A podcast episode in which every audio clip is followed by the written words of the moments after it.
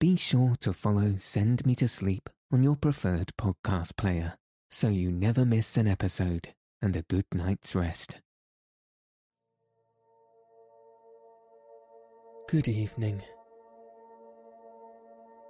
Welcome to Send Me to Sleep, the world's sleepiest podcast. I'm your host, Andrew. I'm here to help calm your mind and send you into a peaceful night's sleep. Again, thank you to everyone who has joined me on the Stereo app. I hope you enjoyed the Beauty and the Beast readings earlier this week. If you haven't yet followed me on Stereo, you can download the app by using the link in the episode notes. It's free and takes two minutes to download and follow my profile. I host three exclusive live shows on the Stereo app each week, where you can request and listen to any readings live. And if you miss a live reading, the show is added to my stereo profile, available for anyone to listen to at any time. So, for exclusive live readings, bonus episodes, and more, download the Stereo app for free and follow my profile to listen to my past shows and see when I'm scheduled to next go live. Again, all links are in the episode notes. Now let's get into tonight's episode. I'll be reading The Secret Garden, Chapter 5 The Cry in the Corridor, and Chapter 6 there was someone crying. There was. By Frances Hodgson Burnett. So let your eyes fall heavy and your breath soften as we settle in for a peaceful night's sleep.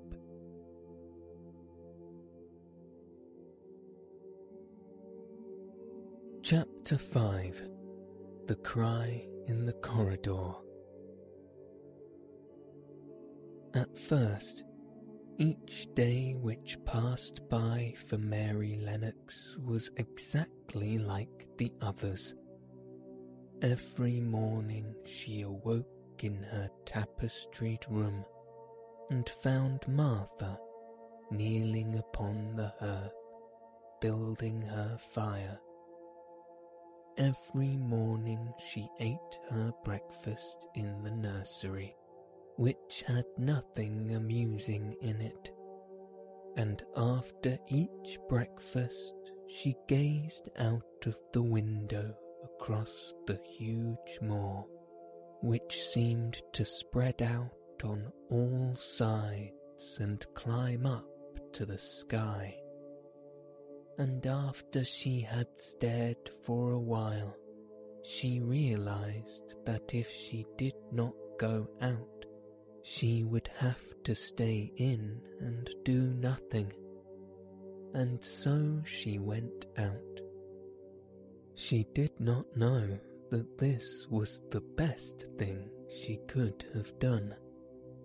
And she did not know that when she began to walk quickly or even run along the paths and down the avenue. She was stirring her slow blood and making herself stronger by fighting with the wind which swept down from the moor. She ran only to make herself warm, and she hated the wind which rushed at her face and roared and held her back as if it were some giant she could not see. But the big breaths of rough, fresh air blown over the heather filled her lungs with something which was good for her whole thin body and whipped some red colour into her cheeks and brightened her dull eyes when she did not know anything about it.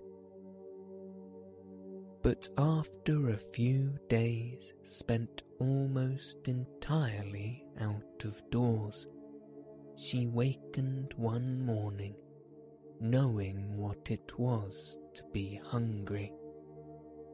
And when she sat down to her breakfast, she did not glance disdainfully at her porridge and push it away, but took up her spoon and began to eat it and went on eating it until her bowl was empty. That got on well enough with that this morning, didn't they? said Martha. It tastes nice today, said Mary, feeling a little surprised herself. It's the air of t more that's giving thee that stomach for the victuals, answered Martha. It's lucky for thee that thou got victuals as well as an appetite. There's been twelve in our cottage, and has t stomach and nothing to put in it. You go on playing you out of doors every day, and you'll get some flesh on your bones, and you won't be so yellow. I don't play, said Mary. I have nothing to play with. Nothing to play with? exclaimed Martha. Our children plays with sticks and stones. They just run about and shout and look at things. Mary did not shout, but she looked at things. There was nothing else to do. She walked round and round the gardens and wandered about the paths in the park. Sometimes she looked for Ben Weatherstaff, but though several times she saw him at work, he was too busy to look at her or was too surly. Once, when she was walking towards him, he picked up his spade and turned away as if he did it on purpose. One place she went to oftener than to others. It was the long walk outside the gardens with the walls round them. There were bare flower beds on either side of it, and against the wall ivy grew thickly. There was one part of the wall where the creeping dark green leaves were more bushy than elsewhere. It seemed as if for a long time that part had been neglected. The rest of it had been clipped and made to look neat but at this lower end of the walk it had not been trimmed at all. A few days after she had talked to Ben Weatherstaff, Mary stopped to notice this and wondered why it was so. She had just paused and was looking up but a long spray of ivy swinging in the wind when she saw a gleam of scarlet and heard a brilliant chirp. And there, on the top of the wall perched Ben Weatherstaff's robin breast, tilting forward to look at her with his small head on one side. Oh, she cried out, is it you? Is it you? And it did not seem at all queer to her that she spoke to him as if she were sure that he would understand and answer her. He did answer. He twittered and chirped and hopped along the wall as if he were telling her all sorts of things. It seemed to Mistress Mary as if she understood him too, though he was not speaking in words. It was as if he said, Good morning. Isn't the wind nice? Isn't the sun nice? Isn't everything nice? Let us both chirp and hop and twitter. Come on, come on. Mary began to laugh, and as he hopped and took little flights along the wall, she ran after him. Poor little, thin, sallow, ugly Mary. She actually looked almost pretty for a moment. I like you. I like you she cried out, pattering down the walk. And she chirped and tried to whistle, which last she did not know how to do in the least. But the robin seemed to be quite satisfied, and chirped and whistled back at her. At last he spread his wings and made a darting flight to the top of a tree, where he perched and sang loudly. That reminded Mary of the first time she had seen him. He had been swinging on a tree top then, and she had been standing in the orchard now she was on the other side of the orchard and standing in the path outside a wall, much lower down, and there was the same tree inside. It's the garden no one can go into, she said to herself.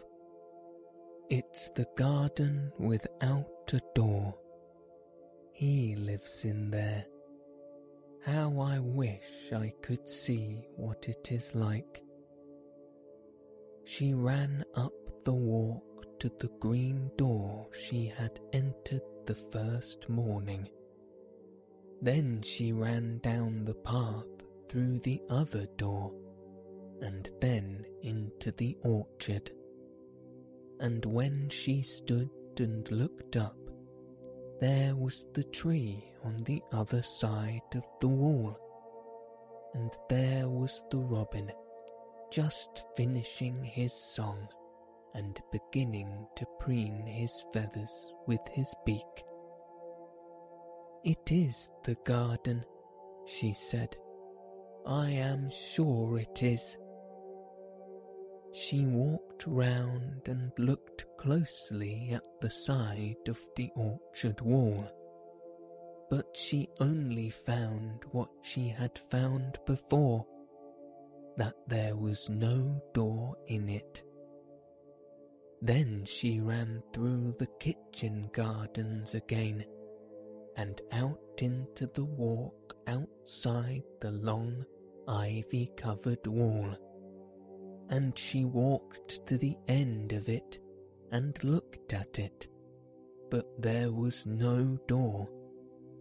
And then she walked to the other end, looking again, but there was no door.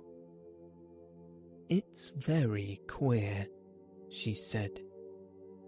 Ben Weatherstaff said there was no door, and there is no door. But there must have been one ten years ago, because Mr. Craven buried the key. This gave her so much to think of that she began to be quite interested and feel that she was not sorry that she had come to the Misselthwaite Manor. In India, she had always felt hot and too languid to care much about anything. The fact was that the fresh wind from the moor had begun to blow the cobwebs out of her young brain and to wake her up a little. She stayed out of doors nearly all day, and when she sat down to her supper at night, she felt hungry and drowsy and comfortable. She did not feel cross when Martha chattered away. She felt as if she rather liked to hear her, and at last she thought she would ask her a question. She asked it after she had finished her supper and had sat down on the hearth rug before the fire. Why did Mr. Craven hate the garden? she said. She had made Martha stay with her, and Martha had not objected at all.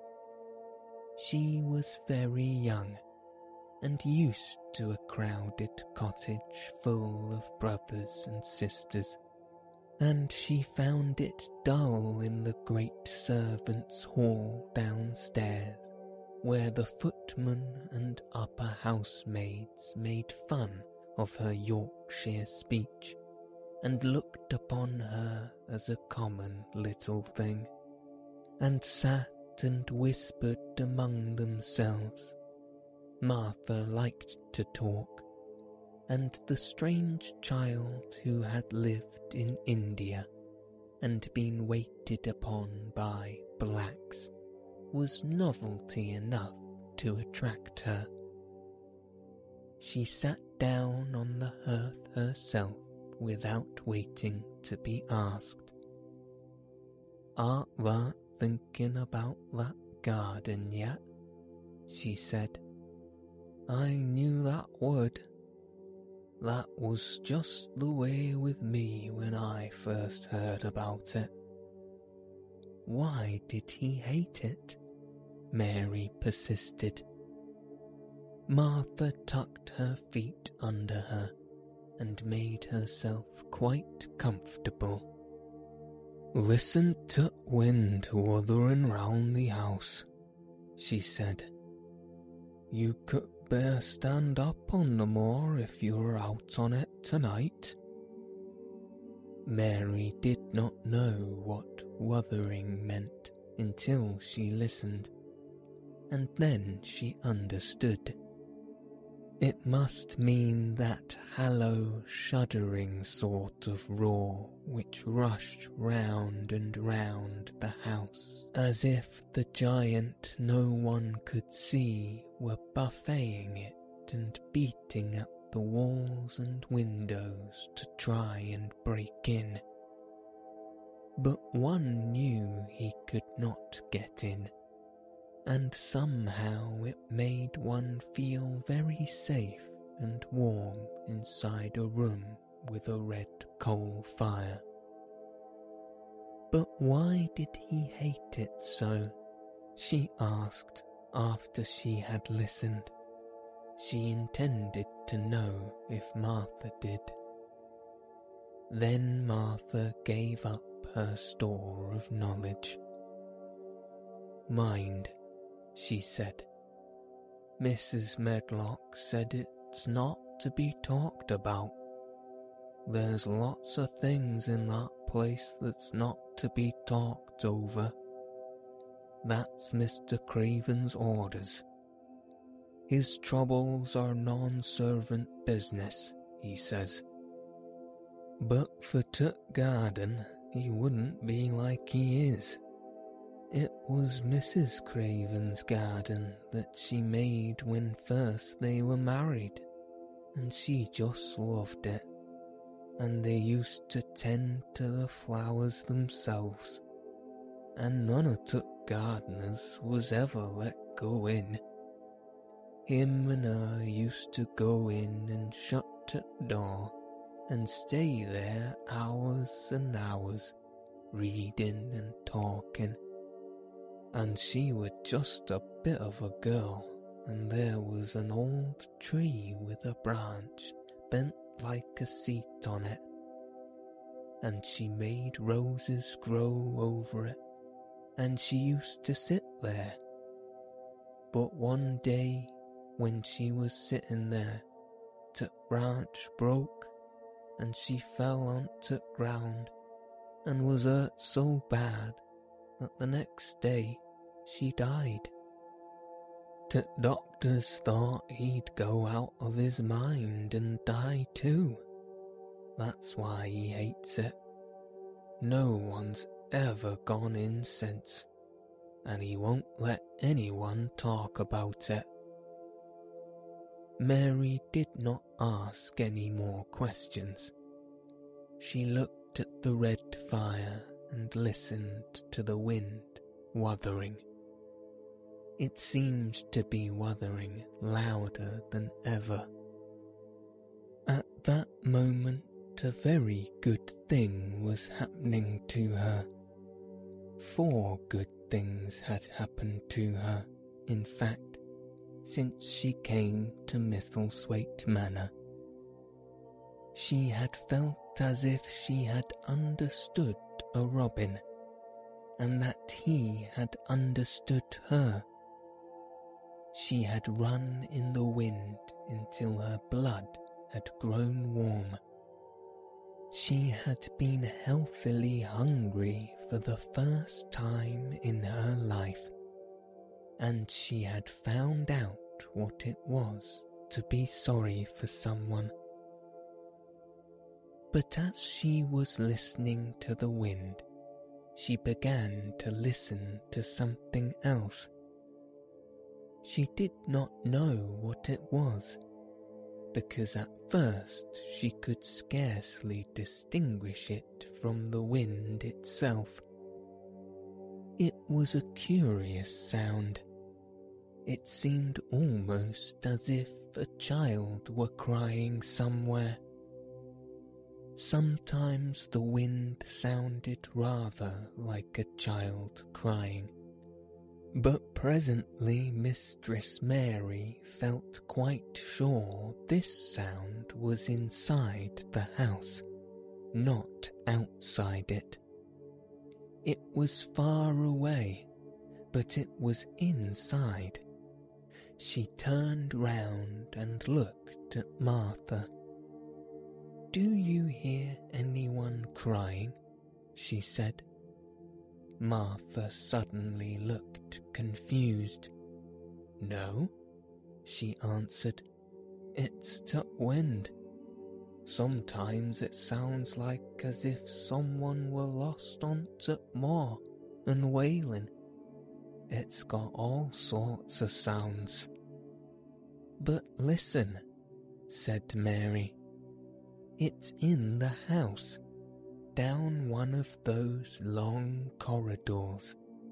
And at that very moment, a door must have opened somewhere downstairs, for a great rushing draught blew along the passage, and the door of the room they sat in was blown open with a crash and as they both jumped to their feet, the light was blown out, and the crying sound was swept down the far corridor so that it was to be heard more plainly than ever. There, said Mary, I told you so. It is someone crying, and it isn't a grown up person. Martha ran and shut the door and turned the key. But before she did it, they both heard the sound of a door in some far off passage shutting with a bang. And then everything was quiet, for even the wind ceased wuthering for a few moments. It was to wind, said Martha stubbornly. And if it wasn't, it was little Betty Butterworth, tut scullery maid. She had tut toothache all day. But something troubled and awkward in her manner made Mistress Mary stare very hard at her. She did not believe she was speaking the truth.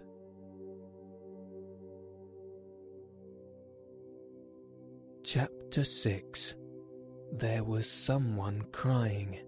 There was.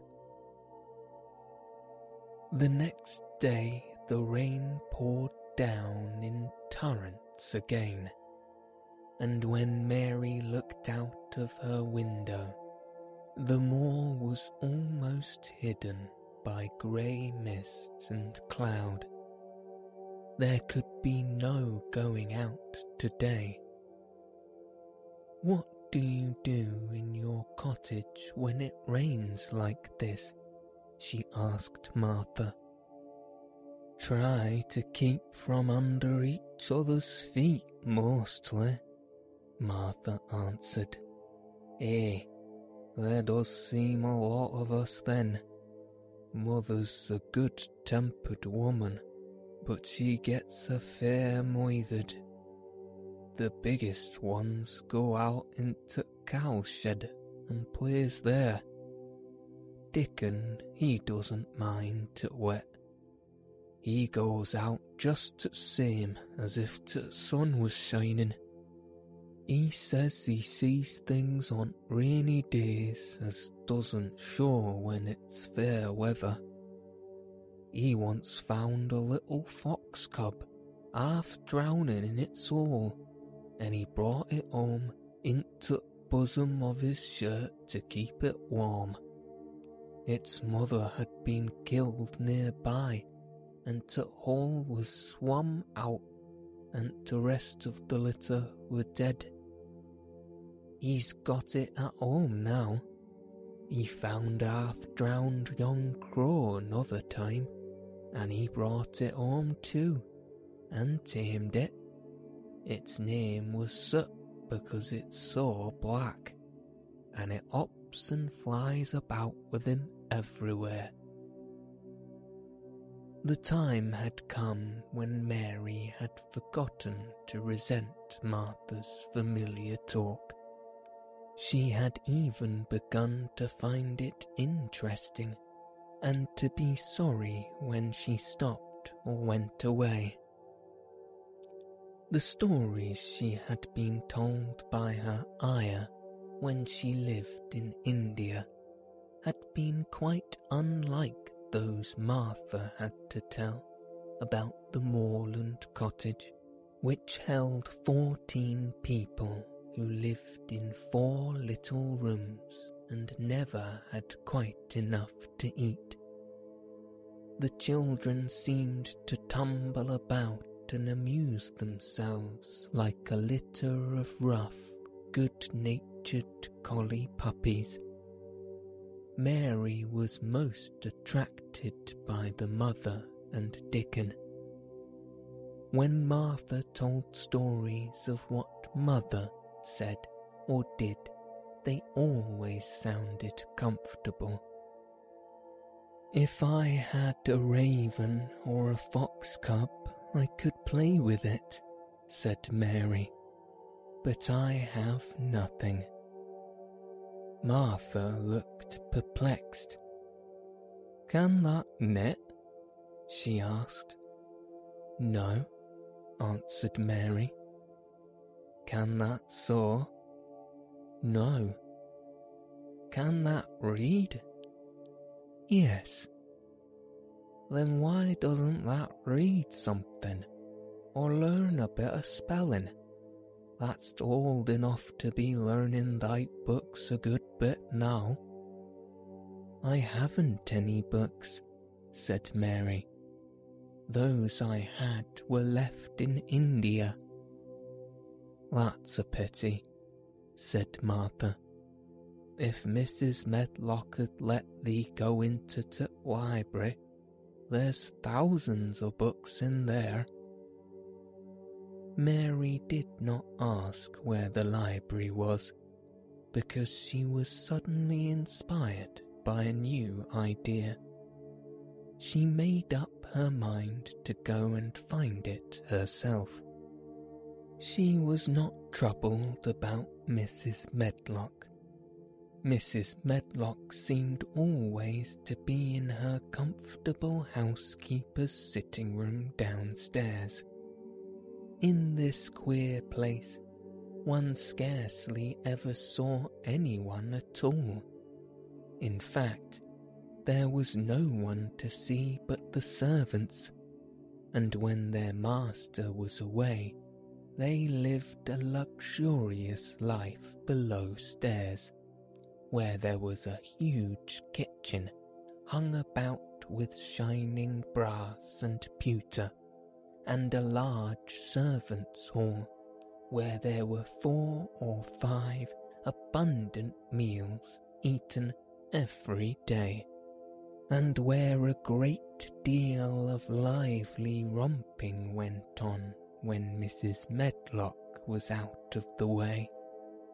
Mary's meals were served regularly, and Martha waited on her, but no one troubled themselves about her in the least. Mrs. Medlock came and looked at her every day or two, but no one inquired what she did or told her what to do. She supposed that perhaps this was the English way of treating children.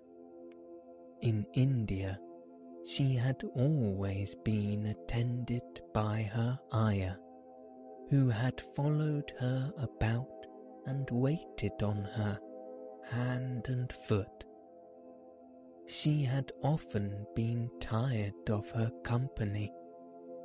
Now she was followed by nobody and was learning to dress herself because Martha looked as though she thought she was silly and stupid when she wanted to have things handed to her and put on.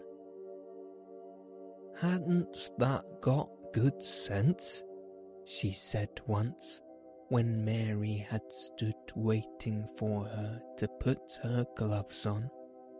Ah, Susan Ann is twice as sharp as thee, and she's only four years old.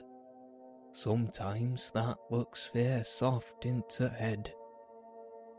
Mary had worn her contrary scowl for an hour after that, but it made her think several entirely new things. She stood at the window for about ten minutes this morning after Martha had swept up her hearth for the last time and gone downstairs. She was thinking over the new idea which had come to her when she heard of the library. She did not care very much about the library itself, because she had read very few books, but to hear of it brought back to her mind the hundreds of rooms with closed doors. She wondered if they were all really locked, and what she would find if she could get into any of them. Were there a hundred really? Why shouldn't she go and see how many doors she could count? It would be something to do on this morning when she could not go out. She had never been taught to ask permission to do things, and she knew nothing at all about authority, so she would not have thought it necessary to ask Mrs. Medlock if she might walk about the house, even if she had seen her. She opened the door of the room and went into the corridor, and then she began her wanderings. It was a long corridor, and it branched into other corridors and it led her up short flights of steps which mounted to others again. There were doors and doors, and there were pictures on the walls. Sometimes they were pictures of dark, curious landscapes, but oftenest there were portraits of men and women in queer, grand costumes made of satin and velvet. She found herself in one long gallery whose walls were covered with these portraits. She had never thought there could be so many in any house. She walked slowly down this place, and stared at the faces which also seemed to stare at her. She felt as if they were wondering what a little girl from India was doing in their house. Sometimes there were pictures of children, little girls in thick satin frocks which reached to their feet and stood out about them, and boys with puffed sleeves and lace collars and long hair, or with big ruffs around their neck. She always stopped to look at the children and wondered what their names were and where they had gone and why they wore such odd clothes. There was a stiff, plain little girl, rather like herself. She wore a green brocade dress and held a green parrot on her finger. Her eyes had a sharp, curious look. Where do you live now? said Mary aloud to her. I wish you were here. Surely no other little girl ever spent such a queer morning. It seemed as if there was no one in all the huge, rambling house but her own small self, wandering about upstairs and down, through narrow passages and wide ones where it seemed to her that no one but herself had ever walked. Since so many rooms had been built, people must have lived in them, but it all seemed so empty that she could not quite believe it true. It was not until she climbed to the second floor that she thought of turning the handle of a door. All the doors were shut, as Mrs. Medlock had said they were. but at last she put her hand on the handle of one of them and turned it. She was almost frightened for a moment when she felt that it turned without difficulty, and that when she pushed upon the door itself, it slowly and heavily opened. It was a massive door and opened into a big bedroom. There were embroidered hangings on the wall and inlaid furniture such as she had seen in India stood about the room.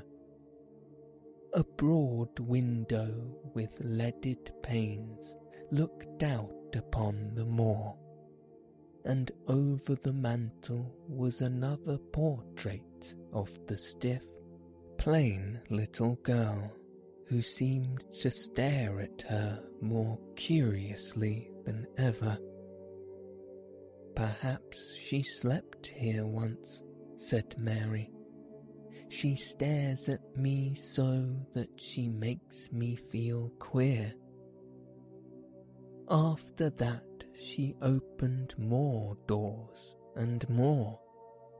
She saw so many rooms that she became quite tired and began to think that there must be a hundred though she had not counted them. In all of them there were old pictures or old tapestries with strange scenes worked on them. There were curious pieces of furniture and curious ornaments in nearly all of them. In one room which looked like a lady's sitting room. The hangings were all embroidered velvet, and in a cabinet were about a hundred little elephants made of ivory, and some had their mahouts or palanquins on their backs. Some were much bigger than others and some were so tiny that they seemed only babies. Mary had seen carved ivory in India, and she knew all about elephants. She opened the door of the cabinet and stood on a footstool and played with these for quite a long time. When she got tired, she set the elephants in order and shut the door of the cabinet. In all her wanderings through the long corridors and the empty rooms, she had seen nothing alive, but in this room she had saw something. Just after she had closed the cabinet door, she heard a tiny rustling sound. It made her jump and look around at the sofa by the fireplace, from which it seemed to come. In the corner of the sofa there was a cushion, and in the velvet which covered it there were holes, and out of the hole peeped a tiny head with a pair of frightened eyes in it. Mary crept softly across the room to look. The bright eyes belonged to a little grey mouse, and the mouse had eaten a hole into the cushion and made a comfortable nest there. Six baby mice were cuddled up asleep near her. If there was no one else alive in the hundred rooms, there were seven mice who did not look lonely at all. If they wouldn't be so frightened, I would take them back with me, said Mary. She had wandered about long enough to feel too tired to wander any farther, and she turned back. Two or three times she lost her way by turning down the wrong corridor and was obliged to ramble up and down until she found the right one. But at last she reached her own floor again, though she was some distance from her own room and did not know exactly where she was. I believe I have taken a wrong turning again, she said, standing still at what seemed the end of a short passage with tapestry on the wall. I don't know which way to go. How still everything is. It was while she was standing here and just after she had said this, that the stillness was broken by a sound. It was another cry, but not quite like the one she had heard last night. It was only a short one, a fretful childish whine muffled by passing through walls. It's nearer than it was, said Mary, her heart beating rather faster, and it is crying. She put her hand accidentally upon the tapestry near her, and then sprang back, feeling quite startled. The tapestry was the covering of a door which fell open and showed her that there was another part of the corridor behind it, and Mrs. Medlock was coming up it with her bunch of keys in her hand and a very cross look on her face. What are you doing here? she said, and she took Mary by her arm and pulled her away. What did I tell you? I turned round the wrong corner, explained Mary. I didn't know which way to go, and I heard someone crying. She quite hated Mrs. Medlock at the moment, but she hated her more the next. You didn't hear anything of the sort, said the housekeeper. You come along back to your own nursery, or I'll box your ears. And she took her by the arm and half pushed, half pulled her up one passage and down another until she pushed her in at the door of her own room. Now, she said, you stay where you're told to stay, or you'll find yourself locked up. The master had better get you a governess, same as he said he would. You're one that needs someone to look sharp after you. I've got enough to do. She went out of the room and slammed the door after her, and Mary went and sat on the hearth rug, pale with rage. She did not cry, but ground her teeth. There was someone crying.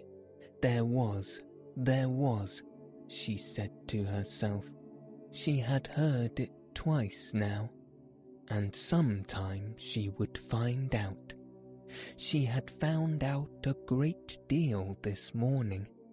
She felt as if she had been on a long journey, and at any rate she had had something to amuse her all the time, and she had played with the ivory elephants and had seen the grey mouse and its babies in their nest in the velvet cushion.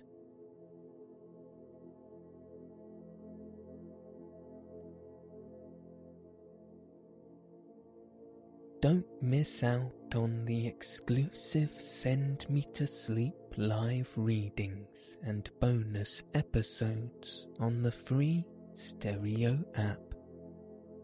Stereo is the app for live shows, which is why I'd love all Send Me to Sleep listeners to join me to wind down and relax to live sleepy readings. Download Stereo now and join me live this week where I'll be reading a highly requested sleep story. You can find all links in the episode notes. See you there.